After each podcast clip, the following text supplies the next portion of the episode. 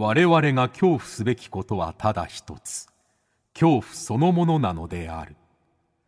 この番組は事故物件住みます芸人松原谷氏が恐怖の本質を探求すべく各界の道を極めた人々と恐怖について語らいます。松原谷氏の興味津々。ご一緒に恐怖の感性を磨きましょう。こんばんは、松原谷志です。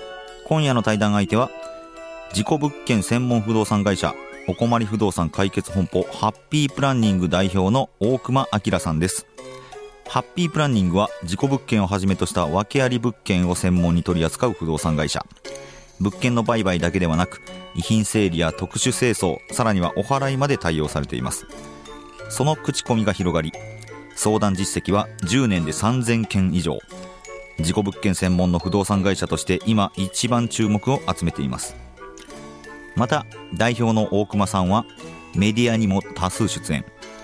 事故物件販売の第一人者として事故物件の様々な現状をお話しされています。そんな大熊明さんとの対談をお聞きいただくのですが、えー、まずそもそも事故物件専門不動産って何をしてるのっていう話ですね。あとなぜえ事故物件専門不動産会社を始めたのか、この理由というのが結構、なんというか目から鱗のというかね、あ、そういうところから始まったんだっていうのを、えー、聞かせてもらいましたね。あとはね、そんな、まあ、3000件以上も、えー、相談を受けてきた大熊さんが耐えられなかった事故物件とは何か、えー、背筋が、え、凍る話でございます。今日は事故物件ばっかりです。それではお聞きください。どうぞ。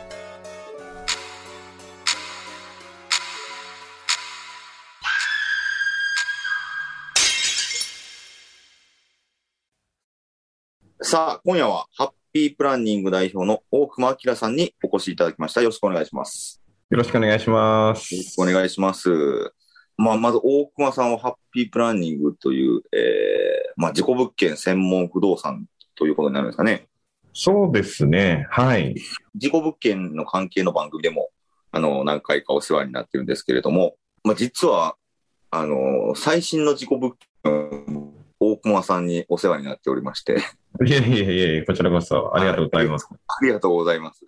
なかなか今、強烈な物件に住ませてもらってるんですけれども、結構でも、あれですね、ハッピープランニングさんにどんな事故物件ありますかって聞いたところ、なかなかその時によってどんな物件があるかとかって。そうですね。うちの方で、やはり、その都度その都度、いろいろな孤独死だったり、自殺、殺人とか、いろいろなもののお話はいただいておりますね。はい。えー、で、また結構、その、売れたりとか、まあ、リフォームしたりとかで、結構、事故物件で流動的に次の利用者さんに借りられていくというか、買われていくっていうのが、意外とこんなに多いんだなっていうのも、うん、なんか、ハッピープランニングさんで感じたんですけど。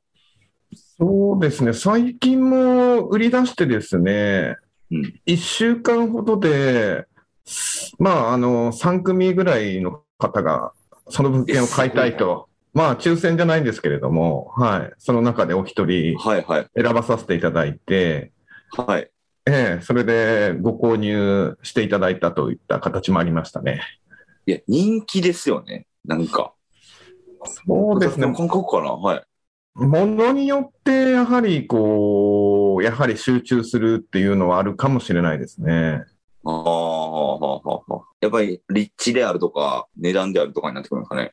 そうですね。あとは、まあ、築年数だったりとか、うんうんうん、まあ、あとはタイミングもあるとは思うんですけれども、はいはいはい。ええそういった形の中で、やはり、まあ人気というか、はい。うん、結構こう、チョイスしていただける場面っていうのは結構多いかもしれないですね。はははは。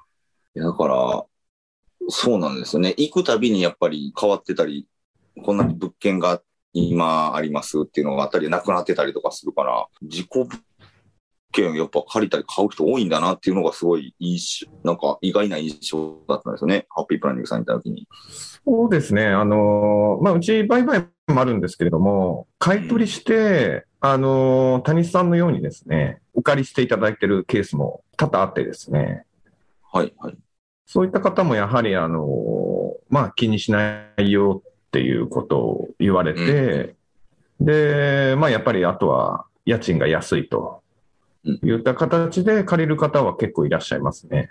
はい、はい、はい。あの、なんか別の、本当飛び込みで不動産屋に行った時に、事故物件のあるかどうかも聞いたんですけど、はい。やっぱ、なくなるんですよね。その、募集してもすぐ借りられたりしますっていうところが結構多かったりして、ええ。なんか、どうなんですかね、その一昔前がどうだったかちょっとわかんないけど、人気だなっていう今、なんか実感が 湧いてるんですけど。まあ、昔よりもやはりその事故物件っていう言葉が、まあ、定説というかですね、まあ、通常になってきて、ええ。はいはい。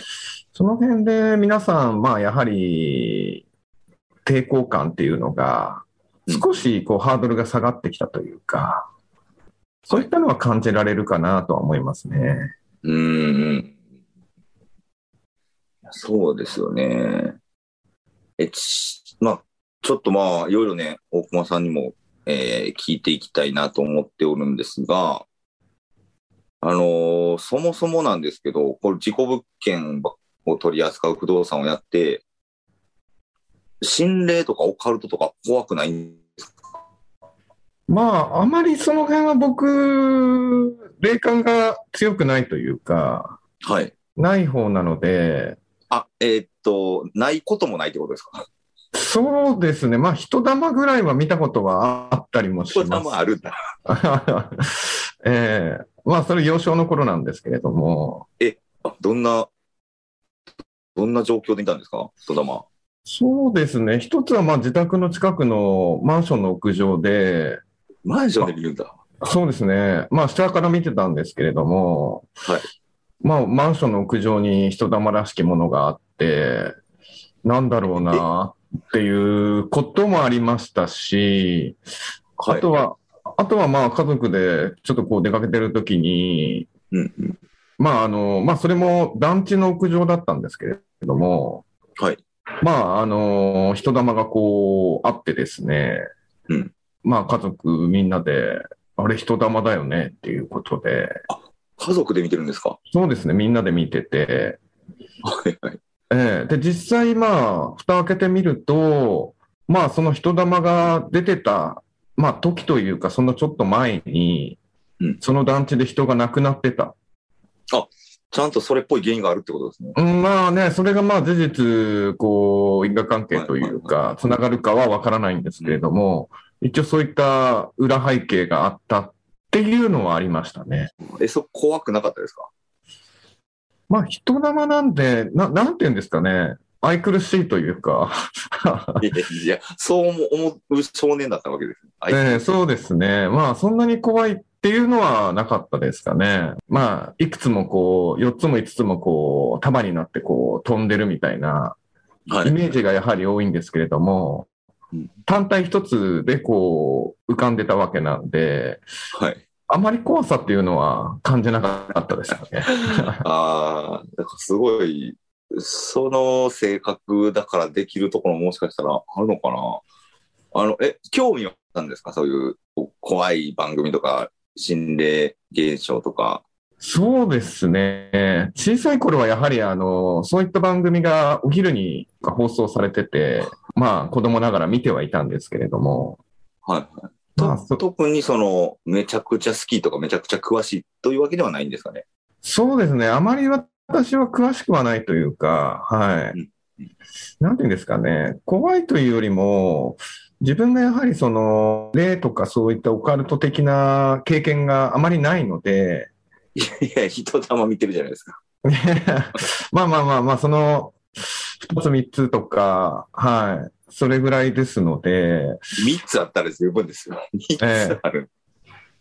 まあ、あとはそれよりも私が経験しているのは、やはり人が亡くなってるところを結構こう、見てるというかですね。え、それは幼少期からってことですか？そうですね。どんな現場ですか？まあ、初めて見た、まあ、あの、現場というか、経験はですね、あの、小さい頃、まあ、あの、地元の土手でみんなでこう遊んで、遊んでたんですけれども、はい。まあ、ちょっとこう、川際にボールが飛んでいって、うんで、ボールを拾いに行ったら、そこにちょっとこう、川に水死体がええあってですね。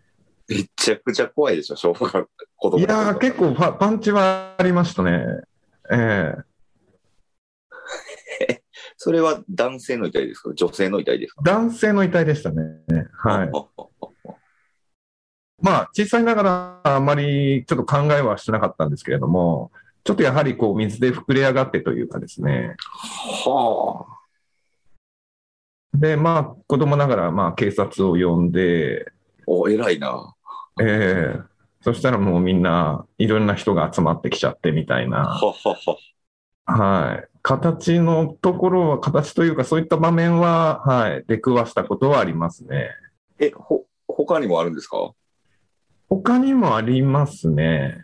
友人と車を運転してたんですけれども、はい。結構渋滞してるんですよ。うんうんで、まあなんでかなっていうところで、こんなところでと思ってはいたんですけれども、うんまああの、窓を開けてみたらですね、もうその止まってた車の、車というかトラックの後ろ車輪にですね、うん人がもう引かれて挟まって倒れてるような、うわ挟まってんだ。はい。はい。そんな状況も、まあもうドア開けて、もう目の前1メートルないぐらいというか、はい。のところで、こう、見てしまったりとかですね。結構、えぐいのを見てますね。そうね。ただまあ、それは知らない方たちだったので、ああ。そんなにちょっとこう、まあ自分のこうメンタル的なところは、はい。そこまでは痛まなかったんですけれども、ああ、なるほど。やはりうんうん。知人というかうん、まあ第二の親みたいな人がいたんですけれども、はい。その人がなんかこう、まあうちの親が様子がおかしいなっていうことで、はい。うちの父と、その人の家にですねうん、ちょっと行ってみたんですよね。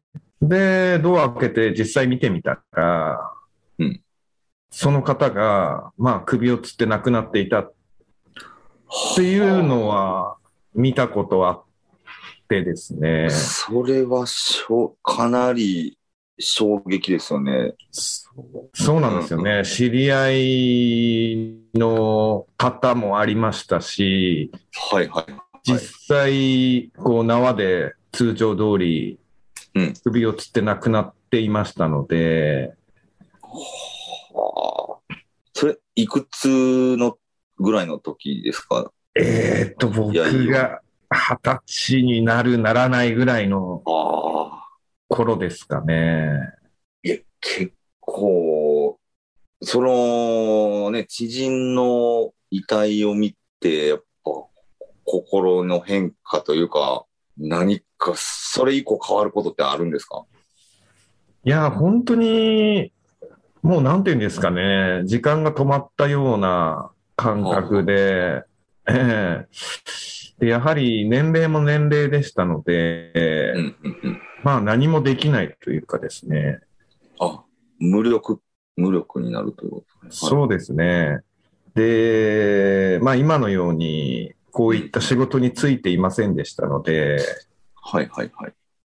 本当にもう、どうすることもできないというか、何もしてあげられなかったっていうのが、はあ。やはり。ありえ。いや、まあ、そんな、ね、なかなか、いろんな遺体と、まあ、知人の死も見てる中で、この事故物件不動産、今現在ね、ハッピープランニングさんされてますけど、えはい。これってなんか、関係とかあったりするんですか？やはりあのー私が始めた頃っていうのは、あまりこう表立ってやってる不動産屋っていうのが、まあ少なくてですね。事故物件を扱うってことですよね。そうですね。はい。うんうん。で、その時にお話、こう、いろいろいただくときに、はいはい。やはり先ほどお話しした、その知人の方の死だったりとかですね。うん、うん、うん。あとは、あのーもう身近な親友が、現場は見てないんですけれども、はい。その友人も、ちょっとこう、首をつって亡くなってしまったりっていうのがあったりですね。大熊さんの周り、めちゃくちゃなくなってるんじゃないですか？なめ、めちゃくちゃかどうかは、ちょっとあれなんですけれども、まあはい。かなりショックですよね。そうですね。まあ、本当に一週間前は平気でね、笑って喋ってたのにもかかわらず、うん、うそん。の後、まあ、自害されてしまって、うん。け結婚して子供も何人もいいてですね、ええ。その中の状況で、まあ、その時も何もでき、できなかったので、はい、はい。じゃあこれは何か僕が今だったらしてあげられるんじゃないかなというところで、事故物件を専門でという形で、あ、やっぱきっかけの一つにはなってるわけですね。そうですね。あの時の、その時の無力感っていうのが。えー知人の死はやはり結構自分の中では大きかったですね。うん。え、そもそも不動産屋を始めたのは、どういうきっかけなんですか？まあ、あの、ずっとこう、勤めていたりとかですね。不動産でもいろんな業種というか、まあ、売買があったり、賃貸があったりとか、はい、はい、はい。はい、土地の仕入れなんかもそうですね。はい。で、うんその中でいろいろやってはいたんですが、はい。まあ、その自己物件の買い取りですか。うんうん。っていうところに関しては、まあ、僕が周りを見る、見るあたりに、あまりこう、表立ってないので、うんうん。ここはちょっとじゃあ僕がなんとかできるんじゃないのかなとかっていう考えで始めさせていただいたような流れですね。はえ、もうその、ハッピープランニングさんが事故物件取り扱うようになった時って、ほ他に本当にそういう事故物件を扱うを表立ってやってる不動産っていうのはいなかったんですかね？そうですね。やってるところはあったんですけれども、そんなにこう表立ってやってなかったので。で、逆に言うと、あの、同業の不動産屋がですね、はいはい。あの、そういった事故物件っていう話が来たときに、どうしていいかわからない。うんうんうんうんうんうん。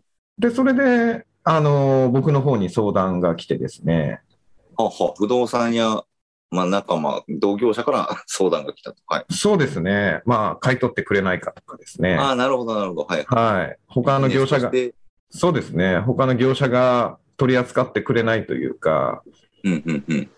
で、そんな状況の中で、うちに、まあ、買い取りしてくれないかとかですね。はいはいはい。はい。そういったお話は結構多かったですね。今でもまあ、同じようにお話はいただくんですけれども。はいはいはいはい。で、そういう、まあ、依頼というか相談を、まあ、いろいろ受けていく中で、もう、事故物件を扱うことを大々的に言おうっていう、このタイミングっていうのは、またどういったきっかけになるんですか？そうですね。やはりそういった、あの、お話をいただいたり、まあ、あの、同業者もそうですし、一般の方からもいただくというか、お話があったときに、はい。友人、知人のことを思い出すので、ああ、やっぱそうなんだ。毎、はいをずっと引っかかってたんですね。はい。そうですね。だそこでなん何もできなかった無力の自分を、ああ。まあ、自分も成長するためというかですね、へえ。避けては通れないというか、これからもずっとそういうね、依頼だったりとかも、そうです自己ね。物件かかることもあるから、その度思い出すわけですよね。そうですね。だから同じ境遇の方の、そういったお客様からの相談があると、うんやはり思い出してはしまいますよね。これはもう無力じゃなくて、何かできることをしようっていう、まあ、変化になっていったってことですよね。そうですね。まあ、今であれば、はい。うんあの、うちの方で何かしてあげられるというか、はい。はいはいはい。いろいろとお手伝いはできるので、うん。はい。なるほどな。そんな、えー、事故物件、まあまあ、取り扱うようになっていくハッピープランニングさんなんですけども、まあ、この事業内容っていうんですかね、改めて、どういったことをしているのか、ちょっとご紹介お願いしてもいいでしょうか？はい。弊社ではですね、やはりあの、そういった、まあ、事故に遭ってしまった物件の、まあ、ご相続人さんだったりとか、配偶者の方とかですね、そういった方からこういった物件になってしまったということで、ご一報いただいてですね、そこでうちが、まあ、あの、その物件を査定をさせていただいて、お買い取りさせていただくケースが、まあ、ほとんどですね。あとは、まあ、あの、どうしていいかわからないといった形で、いろいろなアドバイスをさせていただいたりとか、はいはいはい。もう亡くなったばかりでどうしたらいいかわからないと。で、まあ、うちの方で、まあ、あの、遺品整理をさせていただいたりとか。遺品整理もするんですね。そうですね。うんうん、あとは、まあ、残った残地物、まあ、撤去させていただいたりとか。ほうほうあとは、その撤去をせずにですね、そのままうちの方でも、丸々お買い取りさせていただいたりとか。ほほほほそういったケースは結構多いかもしれないですね。うん。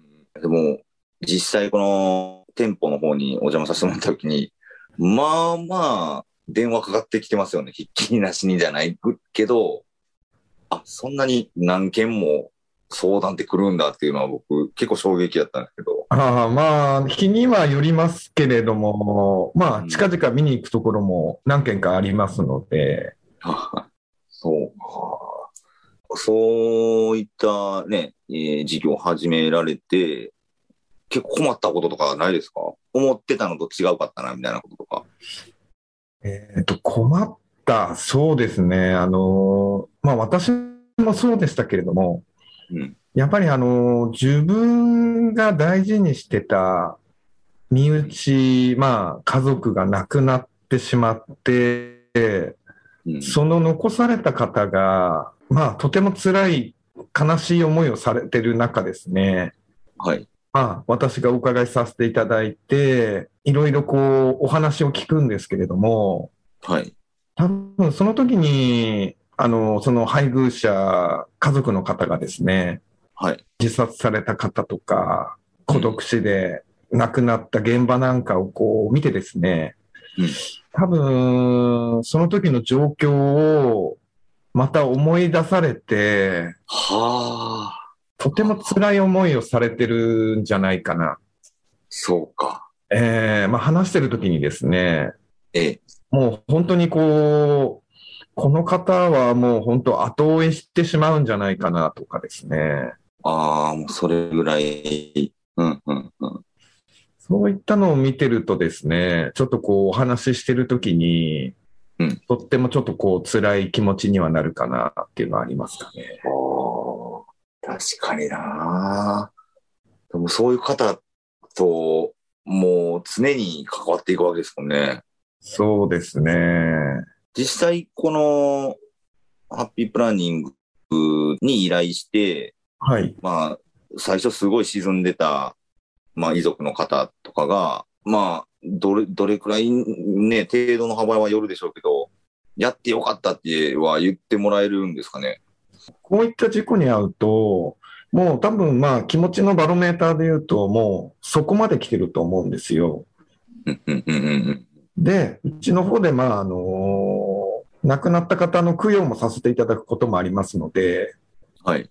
そういった形で、まあ不動産の売却、まあ買い取りですね。まあ、全部が片付くと、うん、これで落ち着いたっていうことで、まあ、ある程度、こう、平均というかですね、はい、落ち着いた気分になりましたっていう方は、まあ、結構いらっしゃいますね。ああ、それはね、まあ、その、まあ、亡くなってしまった身内は戻ってこないわけですから、前にね、進まないと仕方ないですもんね、そうですね。あとはやはり、まあよくあるのは、まああの、そういった、まあ孤独死はそんなでもないんですけれども、親族がまあ、うん、家で自殺をしてしまったといった形で、周りの方の目がですね、うんうん。あそこ自殺したんだよっていう形で。はい。はい、ご遺族の方がこう、耐えきれないような状況うんうんうんうん。になってしまうので、そこで、まあ、どうしても引っ越ししたいんだよねっていう方も結構いらっしゃいます、ああ、ね。なるほどな。そういう、えーまあ、あの、いろんな依頼とかいろんな、まあ、状況の方と、まあ、えーお仕事されてきたと思うんですけど、はい。今までこれはちょっとなかなかだなっていうパターンとかってありましたか？もうこれちょっと大熊さんでも、これは特に辛いなみたいな。そうですね、あのーまあ、孤独死の現場があったんですよ。はい。で、なおかつ、ゴミ屋敷の現場で、はいはい。ゴミ屋敷多いですね。セットになってること。はい。そうですね。うん、で、まあ、まあ、よくペットがそのまま亡くなってるっていうのもあったりとか、ああ。ペットがもうすでに亡くなってるってことですね。そのそうですね。で、まあ、私、はいまあ、猫が好きなので、うんうん。そういった動物がこう、まあ、飼い主さんというかですね、育ててる方が孤独死で亡くなって、うん。動物が残されて、しばらくこう、飼い主さんがいないながら生きて、で、まあ、食べるものもなくなって、はい。動物というか、はい、うん亡くなってしまうケースもありましたし、ははははは。はい。あとは、ちょっと私事であれなんですけれども、はいはい。私、あの、あまり虫が得意ではないというか、え、虫得意じゃないんですか？え結構でも虫よく湧いてないですか？えまあ結構ありますね。ははい。はいはい。で、まあ、あの、まだ、こう、なんていうんですかね、宇治が湧いてるとか、それがまあ、肺になってとかであれば、全然問題はないんですけれども、はいその生ゴミの現場があってですね、はい。もう、部屋中、ゴキブリだらけなんですよ。うわで、もう、床、壁、天井に、もう模様のようにゴキブリが、それは嫌やなあ模様のようにゴキブリが。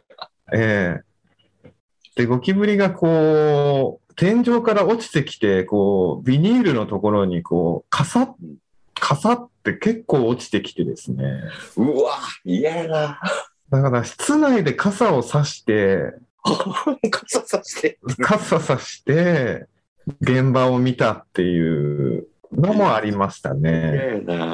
そうですね。初めて僕は、あの、白いゴキブリというか、白いゴキブリ？はい。ゴキブリが脱皮したばかりの、ええ幸せになれるっていう噂なんですけれども。幸せになれるはそんな、あるんですか？白いゴキブリに。ええっていうのは聞いたことはあるんですけれども、脱皮したばかりって白いんだ。真っ白みたいですね。幸せの白いゴキブリ。ええまあ、なかなか見る機会がないというか、脱皮したその殻をゴキブリがまあそのまま食べて、あ、無駄ないな。そうですね。まあ、すぐ黒くなるみたいなんですけれども、その白いのを見たときに、うんいたたまれない気持ちになったといういか。たたまれないのかどういう気持ちき気持ち悪いのか。そうですね。両方ですかね。まあでも、なかなかそこまでゴキブリの成長過程まで 見るくらい関わることもないですもんね、生活してて。そうですね。まあ、あれはちょっと衝撃というか、ははいい。ゴミ屋敷といっても、もう本当に、あの、床に散らばってるレベルじゃないんですよ。もう、うん天井に近いぐらいまでもう積み上がってるような状況だったりもするので、うわあ辛いな嫌やなそこ行くはい。で、自分が寝てるところだけ少しちょっとこう、ベッド化してるというかですかね。ああ、はい。生ゴミというか、ゴミ、ゴミでベッドになってるような、はいはいはいはい。はい。形の現場があったなっていうのは、はい。今でも忘れられない感じですかね。ああ、そうか。だからまあね、さ、査定というか、現場に行かないといけないわけですもんね。そうですね。さんの場合は。ええああいや、じゃあちょっと、来週も、まあ、この事故物件に関していろいろお伺いしていきたいなと思うんですけれども、はい。今週は一応時間が来てしまいましてですね、また来週も大熊さんにお話を伺いたいと思います。大熊さん、ありがとうございました。とんでもないです。こちらこそありがとうございました。